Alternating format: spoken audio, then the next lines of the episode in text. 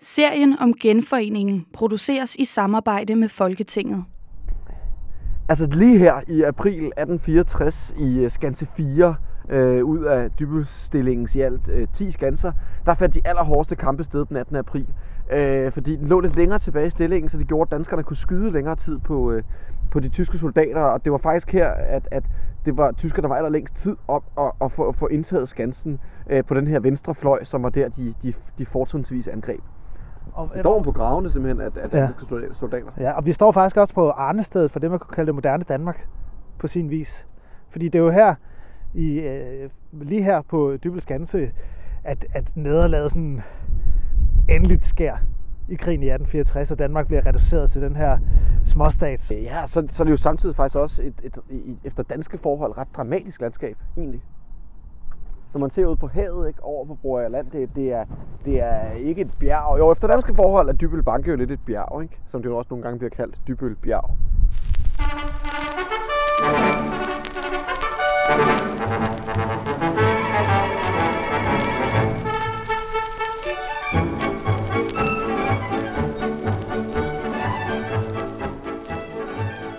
Velkommen til øh, tredje afsnit i øh, Kongerækken hos øh, Politikken Histories serie om øh, genforeningen. Mit navn er Anders. Jeg hedder Hans Erik. Og øh, ja, det var jo en, øh, det var ikke det bedste vejr, da vi var øh, på besøg øh, ved Dybel Skanse. Jamen, jeg synes, øh, det, det, var, det gav en god, dyster stemning til et, øh, et, et smukt sted, men med en dyster historie. Det må man sige. Det ligger højt og flot, det må man sige. Men det er jo også altså, et, et tragisk sted. Men endnu en gang, sådan...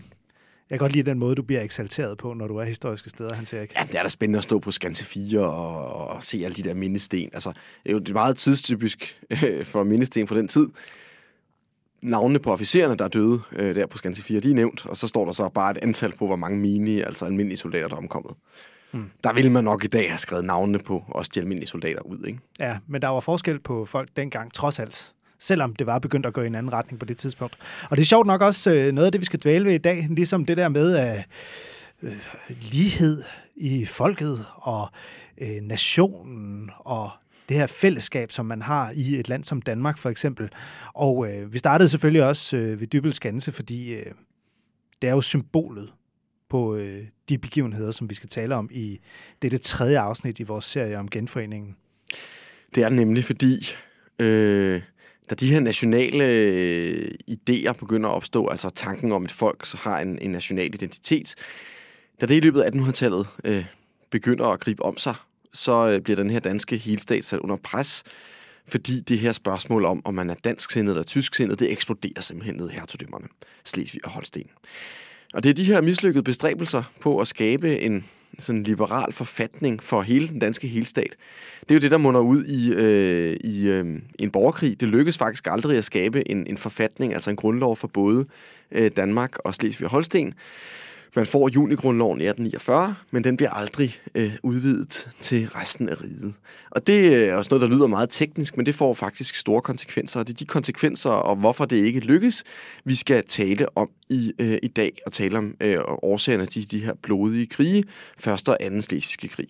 Ja, og det er jo også derfor, at udviklingen i retning af demokrati i Danmark er uløseligt knyttet til de begivenheder, der finder sted i hertugdømmerne og i Jylland i henholdsvis øh, 1848-50 og i 1864, da Danmark altså taber den anden slesvigske krig og mister herredømmet over Slesvig-Holsten, og så også det her lille hertugdømme ved navn Lauenborg.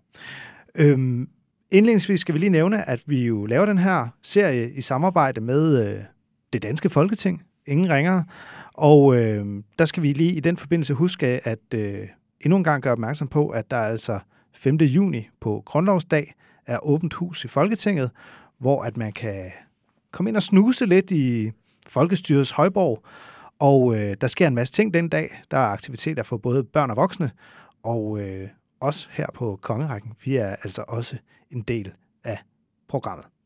Men øh, nok om det, han siger ikke, øh, skal vi tage fat rigtigt på dagens afsnit? Det synes jeg, vi skal.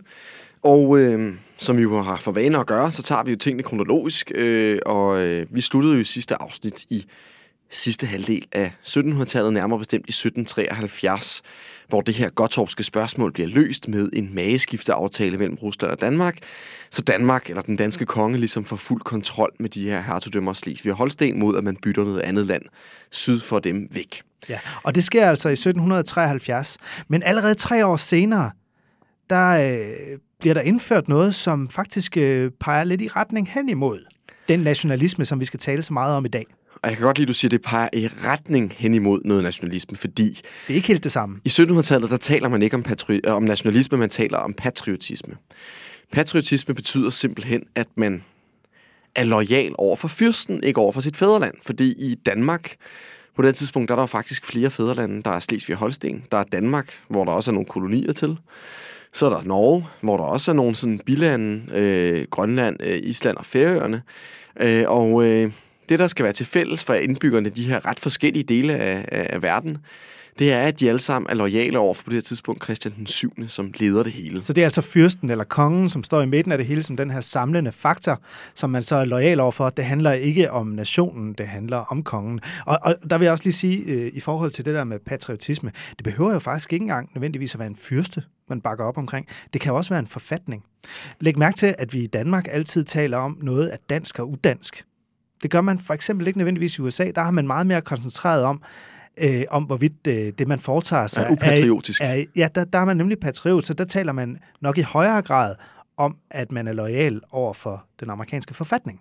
Og der man sige, USA er også så stort et land med faktisk også mange forskellige befolkningsgrupper, og det havde de jo også øh, tilbage i 1700-tallet, da USA bliver født. Der er der jo faktisk, øh, der var det jo ikke, jo, engelsktalende var selvfølgelig en, en majoritet, men der var jo også mange andre, og det var der også især i 1800-tallet med de mange indvandrere, der kom på forskellige nationaliteter. Så i USA's optik, der er det nationale faktisk ikke et så interessant spørgsmål. Det er nemlig snarere spørgsmål om, man kan, uanset om man er tysktalende, om man er fra Irland, om man er fra Italien, eller om man er engelsktalende, så er man tro over for den amerikanske forfatning. Og der er nemlig, som du siger, tale om patriotisme. Det er lidt det samme i Danmark, hvor du bare taler om første patriotisme, fordi der er man jo ret langt fra en republikansk forfatning, som man har i USA. Mm. Men i Danmark, i den danske helstat, der er man også lidt træt af udlændinge, faktisk. Ja, og det øh, hænger jo sammen med øh, det store trekantsdrama i 1700-tallet, nemlig affæren mellem dronningen Karoline Mathilde og så den her livlæge Struense, som jo faktisk øh, laver en form for statskup. Ja, de får et barn sammen, faktisk. Og, og, og bliver leder af Danmark i sådan cirka halvandet års tid, eller sådan noget. Øh, og det er altså på den sindssyge, konges, øh, Christian, den sindssyge konge Christian den 7. tid, vi taler om her. Da han ligesom er blevet vippet af pinden, der sidder man i den danske administration og tænker, vi kan ikke have sådan nogle tyskere som Struense, som jo kom sydfra. Han altså, kom ned fra Halle i Tyskland, han, altså helt uden langt væk fra Danmark. Ja, så nogen som ham vil man ikke have ind i det danske magtcentrum igen. Man, man, man skal simpelthen være født i den danske helstat, for at få, kunne, få ansættelse i det offentlige Danmark. Og der indfører man så det, der hedder indfødsretten. Og man opkalder faktisk også et stort krigsskib efter det, fordi man er så stolt af det. Man er så glad for indfødsretten. Det vil simpelthen sige det her med, at man kan ikke være en slem udlænding, man skal være en god dansk patriot. Og når man siger dansk patriot, så kan man altså også godt være holsten eller nordmand. Men dansk patriot betyder bare, at man er født inden for den danske helstatsgrænser. Og øh, det går faktisk meget godt for den her øh, patriotisme og for hele staten som helhed. Mm. Men, Men det øh, sjove er bare, at det lugter lidt af nationalisme, fordi at du skal ligesom komme fra... Et bestemt geografisk område. Ja.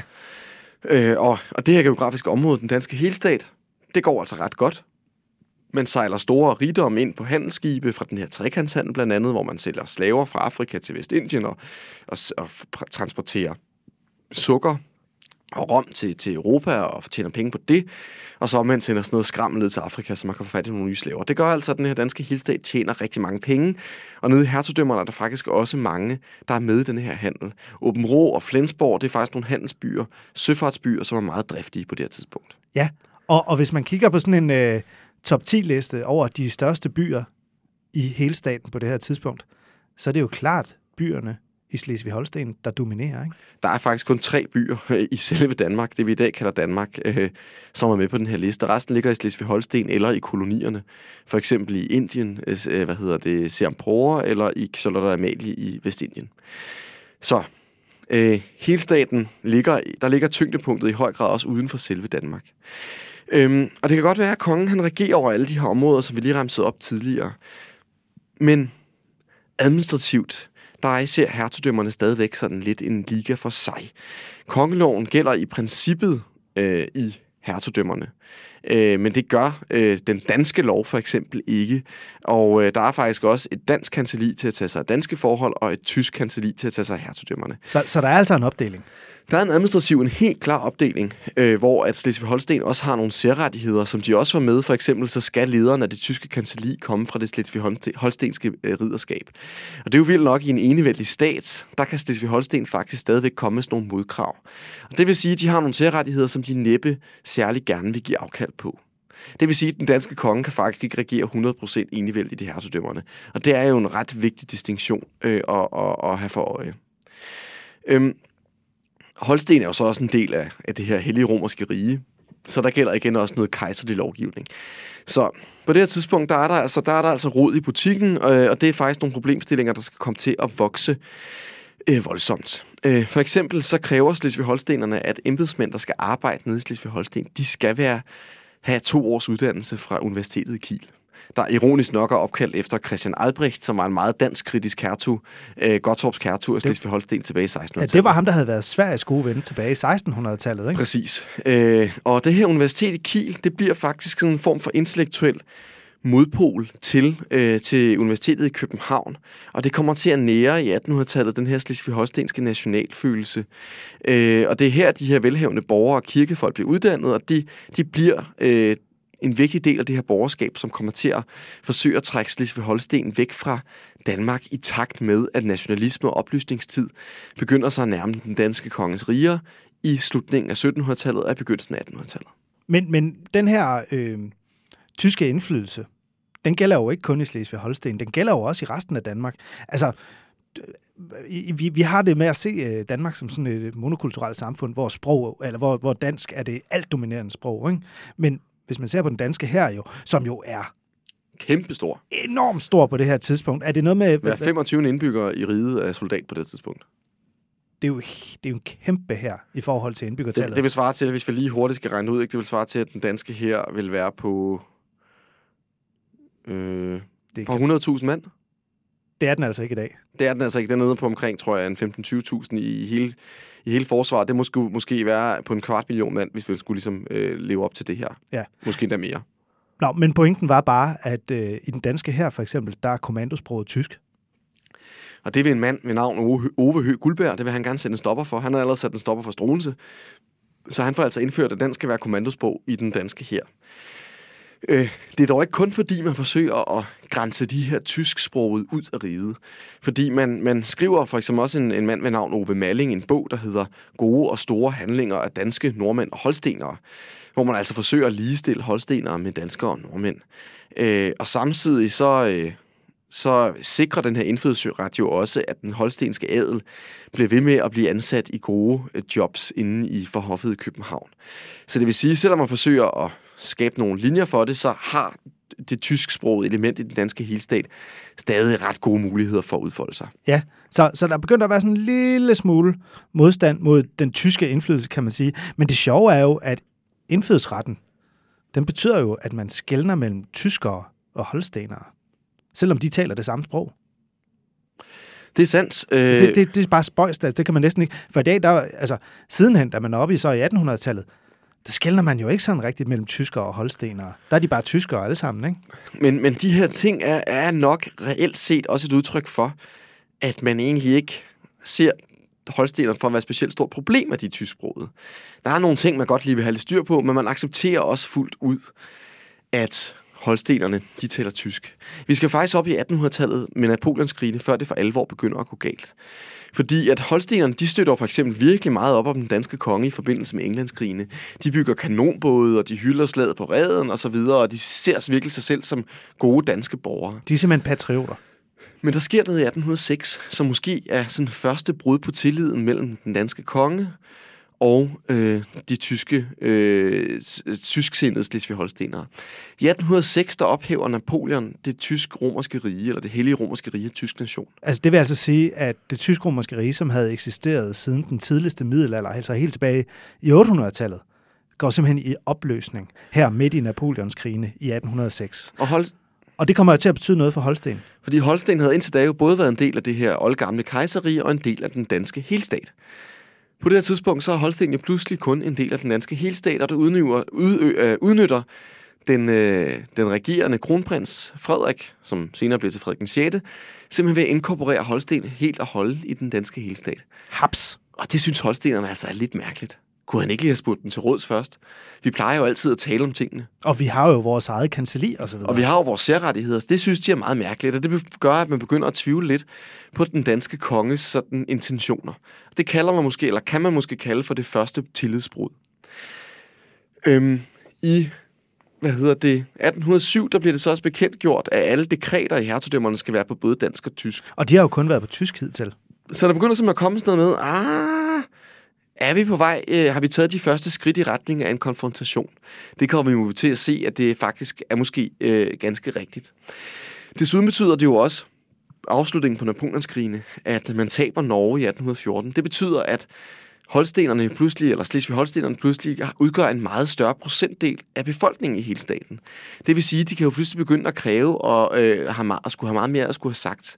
De går fra pludselig at fylde 40 procent af indholds, øh, indbyggertallet i den danske helstat. Ja, fordi altså i 1803, altså øh, 10 år før øh, Norge bliver tabt for den danske konge, der bor der jo lidt over 900.000 mennesker i kongeriget Danmark. Op i Norge bor der så knap 900.000. Og så øh, øh, i Slesvig-Holsten, der bor der så øh, 600.000 mennesker. Så det bliver jo meget, lige pludselig en helt anden procentdel af befolkningen, som faktisk er tysktalende. Meget, meget stort, øh, og øh, de fylder også ret meget økonomisk. For eksempel så øh, går Danmark i falit i 1813.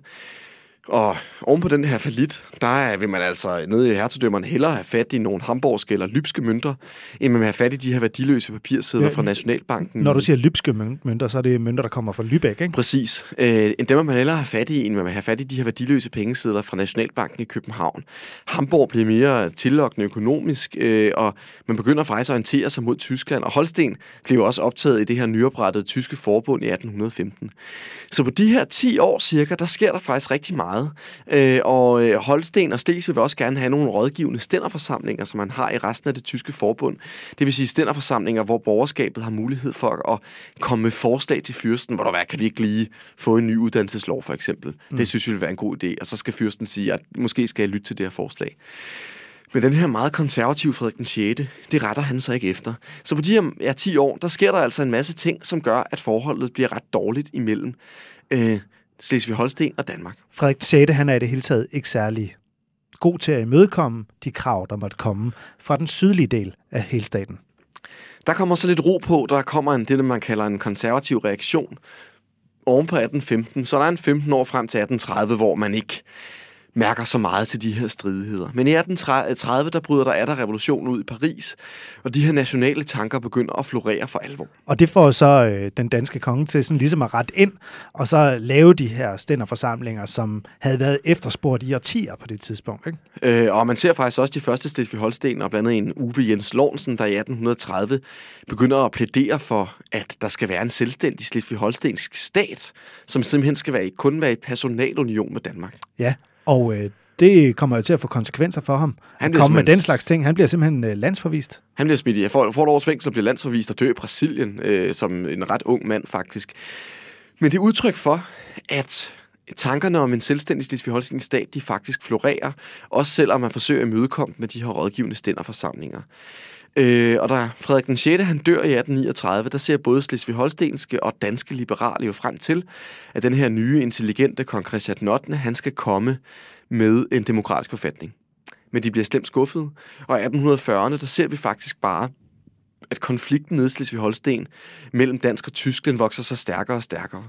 Fordi vi ser også, at hvor der er en meget stærk Slesvig-Holstensk tysk majoritet, så er der jo ser også i den nordlige del af Slesvig en stærk dansksindet stemme, som bliver personificeret i Peter Hjort Lorentzen, som er imod, at Slesvig for eksempel skal optages i det tyske forbund, og som insisterer på at tale dansk i stænderforsamlingen i Slesvig by. Hvor man ellers talte tysk normalt, ikke? Så man ser simpelthen en national konflikt, der blusser op på det her tidspunkt, inspireret af udlandet, øh, og man kan sige, at vi kan måske være stille os lidt kritisk an over for nationalismen, men nationalismen er også positiv i den her forstand, at de jo går ind for en fri forfatning og noget, der minder om demokrati. Så det er jo også på nogle områder en positiv udvikling. Ja, måske skulle vi lige dvæle et øjeblik ved, hvad nationalisme egentlig er for en størrelse. Sådan på det teoretiske plan, selvom det er en meget omstridt affære. Fordi øh, nationalismen er jo det her mærkelige fænomen, som opstår i 1800-tallet. Og i dag, for sådan, sådan nogle danskere som os, ikke? nationalismen, om vi ved det eller ej, så er det virkelig noget, der ligger dybt i os, sådan føles det i hvert fald. Og det er ligesom en måde at anskue det sted, man kommer fra. Øhm, og hvis man kigger på det teoretisk, så er der for eksempel sådan en, en, øh, en britisk historie, historiker, der hed Benedict Anderson, som i 80'erne skrev en bog, der hed Forestillede Fællesskaber, øhm, hvor han anser nationalismen netop som et forestillet fællesskab, altså sådan en konstruktion, man har opfundet, men som man ligesom påråber sig altid har eksisteret. Så når vi danskere, vi går og siger, jamen vi danskere er jo sådan og sådan og sådan, fordi sådan har det altid været. Men ham her, Anderson, han mener altså, at nationalismen, eller det forestillede fællesskab, nærmest er noget indbildt. Men netop som du siger, så mener han også, at det ikke nødvendigvis er noget skidt, fordi nationalismen gør også, at forskellige dele af samfundet kan mødes på en måde, som man ikke har kunnet mødes på, altså hvor man ikke har kunnet mødes før. For altså, eksempel bunden i Danmark, som i århundreder havde været sådan en nedtrådt samfundsklasse, bliver lige pludselig ophøjet på linje med herremanden. At man kan også sige, at synet på fællesskabet ændrer sig. Hvor et fællesskabet i den danske helstat før i tiden, i 1700-tallet især, og tidligere, havde været centreret om fællesskabet omkring fyrsten, så bliver det til fællesskabet omkring sproget. Og der er det jo klart, at man i sagens natur må gå ud fra, at man skal have en slesvig-holstensk stat, fordi den før fortrinsvis er tysksproget, og at man i Danmark tænker, at vi skal have en dansk stat, fordi vi er dansksproget. Udfordringen kommer jo der, hvor at Slesvig-Holstenerne mener, at hele Slesvig er tysk, og danskerne mener, at hele Slesvig er dansk. Hvor sandheden jo nok ligger et sted midt imellem, netop at det sydlige Slesvig, det er fortrinsvis er tysk, og det nordlige Slesvig fortrinsvis er dansk. Så, så hvad angår hele staten, så kommer man simpelthen til at lave et nyt skæld, som ikke på, meget, på, ikke på samme måde er imellem stænderne, altså de her forskellige samfundsklasser, men nærmere kulturelt og sprogligt. Og det er jo noget, som kommer til at betyde noget geografisk. Men det er jo også her, at juraen kommer ind i spil, fordi lige siden 1400-tallet, der har der galt andre regler, også juridiske og, og lovmæssige regler for hertugdømmerne, der, der har gældt for Danmark. Det betyder jo også, at Slesvig-Holstenerne tænker, at vi i mange hundrede år har vi, jo, har vi jo opført os anderledes, så vi skal rette os efter nogle andre regler. Det gør jo også, at vi har et meget konkret fællesskab, og der kan man jo gå lidt i rette med den her britiske historie, som, historiker, som siger, at alt er konstrueret, fordi love er jo også noget selvfølgelig konstrueret, men det føles jo også meget virkeligt for dem, øh, der skal leve under dem. Så en ting er det konstrueret, men det kan jo også føles meget virkeligt. Og sproget er jo om noget en meget håndgribelig størrelse, netop som du også sagde, man kan tale sammen skal man så sige, at der var nok også mange, der i Danmark kunne forstå noget tysk, fordi der var så mange tysk. Ja, folk har orienteret sig på flere sprog. Det gør vi jo også i dag. Altså, hvis man færdig i København, så taler man da nærmest engelsk dagligt, ikke? Men det er jo næsten også en helt katalansk, øh, hvad hedder det, problemstilling. Man ser i Slesvig-Holsten, ikke? De er mere velhavende, de er ofte bedre uddannet, de har bedre infrastruktur osv. Hvorfor skal de trækkes med det her underudviklede Danmark? Hvorfor kan de ikke bare lave deres egen stat, og så øh, være i bedre kontakt med det måske mere avancerede og civilisationsvenlige øh, tyske forbund? Mm. Så der er jo mange problemstillinger i spil her i den Ja. Og, og så er der jo også det, det sjove med nationalismen, er jo også, at den er jo, den er jo, altså, indebærer jo også de her fuldstændig øh, nye tanker om folkesuverænitet, som, som fyrsten jo aldrig nogensinde tidligere har taget hensyn til. Altså, at der er det politiske krav, at staten skal svare til det, man kunne kalde nationen eller folket, ikke? Og det kræver jo en fri forfatning. Så når man snakker om nationalismen, som i mange, manges øjne, på grund af historiens gang, jo har fået en negativ klang, så er det jo også her, man finder demokratiet. Ja, og den daværende forfatning i Danmark, og på en måde også i, i Slesvig-Holsten, nemlig kongeloven, den handler overhovedet ikke om folk, den handler jo kun om afret, altså om fyrsten. Så den vil man gerne have skiftet ud, og liberale i Slesvig-Holsten, såvel som i Danmark, vil gerne have en liberal forfatning. De vil bare gerne have den for sig selv, uden danskerne eller Slesvig-Holstenerne skal blandes ind i den. Så det bliver jo også altså en kamp om forfatninger. Og samtidig er det jo også ret konkret. Danmark er bange for at blive reddet ind i en udenrigspolitisk konflikt på øh, det tyske forbunds side, fordi Holsten øh, skal jo svare militært, hvis øh, det tyske forbund kommer i krig. Samtidig har der også været nogle tyskere, der har egentlig har set så meget lune på Danmark, fordi Tyskland har jo dårlig adgang til havet. Og Danmark har rigtig god adgang til havet. Så hvorfor ikke, at øh, Danmark kan blive en del af det tyske forbund som en tysk admiralstat? Ah, det synes danskerne blandt andet en ung fyr med navn Ola Lehmann altså ikke er en specielt god idé. Så det er jo heller ikke betydningsløst, om man kommer til at havne i den ene eller den anden stat. Og hvis man ser på, hvordan det er gået i Tyskland i det 20. århundrede, så skal Danmark måske være meget glad for, at vi ikke blev en tysk admiralstat så kan det være, at vi øh, havde været et komplet smadret land efter 1945. Ikke? Så man var også godt klar over i 1800-tallet, at det er altså ikke ligegyldigt. Det er altså ikke bare spas og løg, den her nationalisme. Det betyder faktisk øh, noget for, hvilke stater vi kommer til at indrette, og hvem vi eventuelt også kan konflikt med. Mm. Nå, tilbage til begivenhederne i øh, grænselandet øh, midt i 1800-tallet. Folkehøjskolen opstår som sådan et øh, nationalt monument over for, hvilket, øh, hvilken nation man tilhører. Ja, det, det er jo det. Det er netop folkedannelse, ikke? Ligesom da, altså, dannelsen af ideen om et dansk folk gør jo også, at den enkelte dansker skal være med på ideen. Og det kan man jo komme hen og lære på en folkeskole, eller undskyld, på en folkehøjskole, ikke? Og øh, så er der også noget, der hedder sådan noget folkemøder. Skamlingsbankemøderne hvor folket simpelthen mødes til sådan nogle måske en 10-20.000 mennesker. Ja, det skete meget ved Himmelbjerget, for eksempel. Ja, det skete uh, nede ved Kolding, på Skamningsbanken, som det hedder. Hvor ligesom for at manifestere sin, uh, sin, sin, sin, sin nation, nationale tilhørsforhold. I en tid uden sådan... Uh, alt for mange forskellige slags medier, der var det jo virkelig noget, der kan genlyde i samtiden. Aviserne begynder også at sende øh, læserbreve, hvor man er i nationale diskussioner.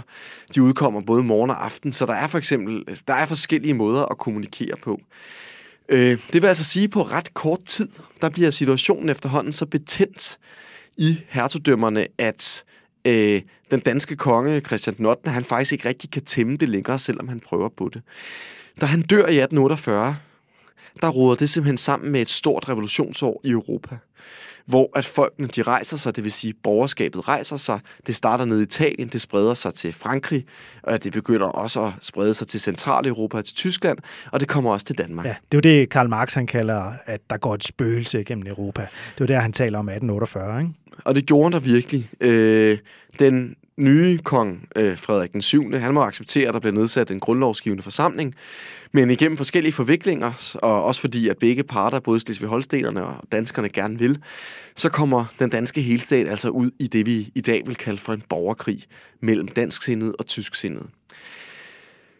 Det ender sådan øh, med, øh, hvad hedder det, London-traktaten i 1852 med, at helstaten den består at den øh, lever videre, øh, som man så det før, uden at de grundlæggende problemer er løst. Det vil sige, at der er en junigrundlov, som blev vedtaget i 1849, en liberal grundlov for Danmark, men som ikke gælder for, øh, hvad hedder det, for hertugdømmerne. Man forsøger at lave en fællesforfatning i 1850'erne, der skal gælde for både Danmark og hertugdømmerne, men det strander hele tiden på modstand fra Slesvig-Holstenere, så man har faktisk sådan en mærkelig situation, hvor man har en liberal sådan protodemokratisk grundlov i Danmark. Ja, der vil jeg faktisk lige sige, at øh, junigrundloven i Danmark er faktisk vi kan altid grine af i dag, at det kun er cirka 15 procent af befolkningen, der får stemmeret. Kvinder er udelukket osv. af den her grundlov. Men når man ser det sådan på tiden, så er det faktisk en, en meget, meget demokratisk forfatning. Og øh, så har vi altså den her mærkelige situation, hvor vi har den demokratiske forfatning i Danmark, mens der faktisk sådan er enevæld i hertugdømmerne. Og det er jo en mærkværdig situation. Øh, at den forsøger man at løse øh, på forskellige måder. Man forsøger også sådan fra dansk side at føre sådan lidt hårdhændet dansk kulturpolitik ved at tvinge dansk sprog igennem. Det giver Danmark et rigtig dårligt ry i det tyske forbund. Der altså faktisk... man, man behandler simpelthen sine mindre tal for dårligt? Simpelthen, og, og det Slesvig-Holstenske sag bliver faktisk sådan en meget vigtig øh, fane eller bannerfører for den tyske nationalismes sag.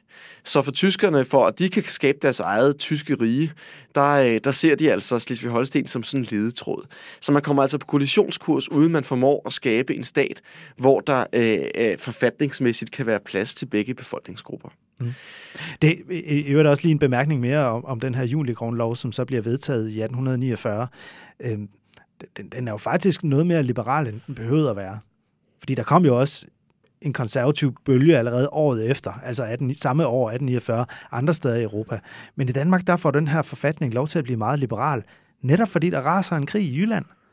Så det gør, at kompromisviljen blandt de konservative i den grundlovsgivende forsamling er noget større, end den nok ellers ville have været. Så, så den krig, som bryder ud efter afskaffelsen af enevælden i, i Danmark, den har jo indflydelse på selve forfatningen. Det, og det siger jo sig selv, at det vil den have. Men den bliver faktisk mere liberal af det. Og nu siger du, at kompromisvilligheden var stor i 1849 på grund af krigen. Kompromisvilligheden er som sagt ikke specielt stor i hele staten i 1850'erne. Så Danmark forsøger at forhandle med, en, øh, at lave en fællesforfatning med de her tre hertugdømmer, Slesvig, Holsten og Lauenborg, så kræver man nede i hertugdømmerne, at, at Lauenborgs, hvad hedder det, øh, rigsdels repræsentation på, de har 50.000 indbyggere, den skal vægte lige så tungt som den danske rigsdels repræsentation. Og der er altså halvanden million indbyggere i Danmark på det her tidspunkt, og der er 50.000 i Lavnborg. Så man skal altså også have med, at de hertugdømmer stiller nogle ret urimelige krav til øh, at få en aftale i hus. Så Danmark fører sådan brutal politik. Det gør hertugdømmerne faktisk også. Altså, de, de stikker en kæp i hjulet på processen, hver gang man kan komme til det, ikke? Og man når altså til et vist tidspunkt, fra den side, hvor man simpelthen er træt af det her moras. Man vælger, okay, fint nok, så kan Holsten og Lavnborg sejle deres egen sø. Så udstrækker vi simpelthen bare junigrundloven 1844 til også at gælde fra hele hertugdømmet Slesvig. Øh, hvad hedder det? Novemberforfatningen, som man i 1863 forsøger at få indført. Der er bare det problem. Novemberforfatningen går stik imod det, som man havde aftalt i 1852 i London. Det går også stik imod Ribebrevet fra 1460 løfter om, at Slesvig og Holsten skal være for evigt Ja, uddelt. det var det, vi talte om til sidst i første afsnit af den her serie. Så det er simpelthen det forfatningsmæssige spørgsmål, altså hvordan grundloven, hvad grundloven skal gælde for, der kommer til at udløse den anden slesvigske krig, som bryder ud i 1864, som den her kløgtige preussiske politiker Otto von Bismarck får gelejtet Danmark ud i. Det ender, som vi alle sammen ved, med, at Danmark taber. Man er heller ikke så villig til at forhandle øh, for at øh, komme, komme ud af konflikten. Man skal dog lige have med faktisk, at i januar 1864, der tilbyder Monrad den danske Altså kort inden krigen bryder ud, ikke? der mod, øh, tilbyder den danske leder Monrad faktisk tyskerne, at man kan ophæve den her novemberforfatning og undgå krig. Ah, siger Slesvig, øh, siger Preussen og Østrig-Ungarn. Vi vil kun med til det, hvis I kan ophæve det inden for 48 timer. Det er slet ikke praktisk muligt på det her tidspunkt. Hvis man skal gøre det, er man faktisk nødt til at indføre et statskup. Så øh, danskerne viser faktisk øh, forhandlingsvilje, også til sidst, hvor at Preussen altså også er interesseret i at få Danmark i krig.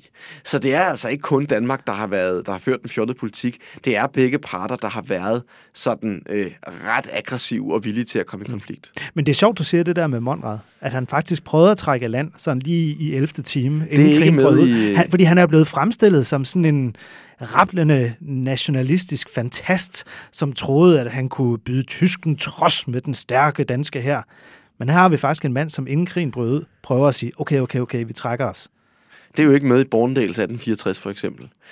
Så det er meget, meget nuanceret, det der sker. Vi skal ikke gå i detaljer med 1864-krigen. Det er, har vi allerede lavet en masse afsnit om. Vi har tidligere lavet en serie, der hedder Danmarks krige, hvor de her slesvigske krige, de bliver taget under mere grundige behandling om, hvad der skete på slagmarken osv.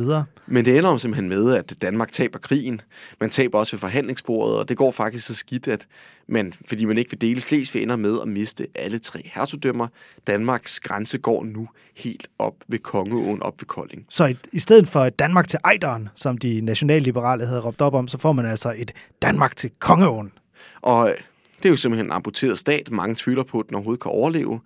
Og dermed har man så også gået ind i et nyt kapitel i Sønderjyllands historie, fordi der jo er cirka 200.000 dansksindede, der pludselig skal fra 1871 leve i den her nye stat, det tyske kejserrige, hvor de ikke altid har den nemmeste tilværelse, øh, og hvor de jo også kommer ud i en meget voldsom krig, hvor en hel del af dem faktisk også bliver dræbt. Ja, men samtidig, så er der jo faktisk dansksindede i Slesvig, som øh, bliver repræsenteret i det politiske system i Tyskland, og faktisk kæmper den danske sag, men i Tyskland. Og det er jo en ganske interessant historie, som vi tager fat på, på, på i næste afsnit. Men så er der en anden interessant ting. Hvordan udspillede det politiske sig egentlig i den danske småstat efter det her gigantiske nederlag i 1864? Der kommer jo til at være en grundlovsændring igen i 1866, som blev det, man nok godt kunne betegne som en ganske konservativ vending. Ikke?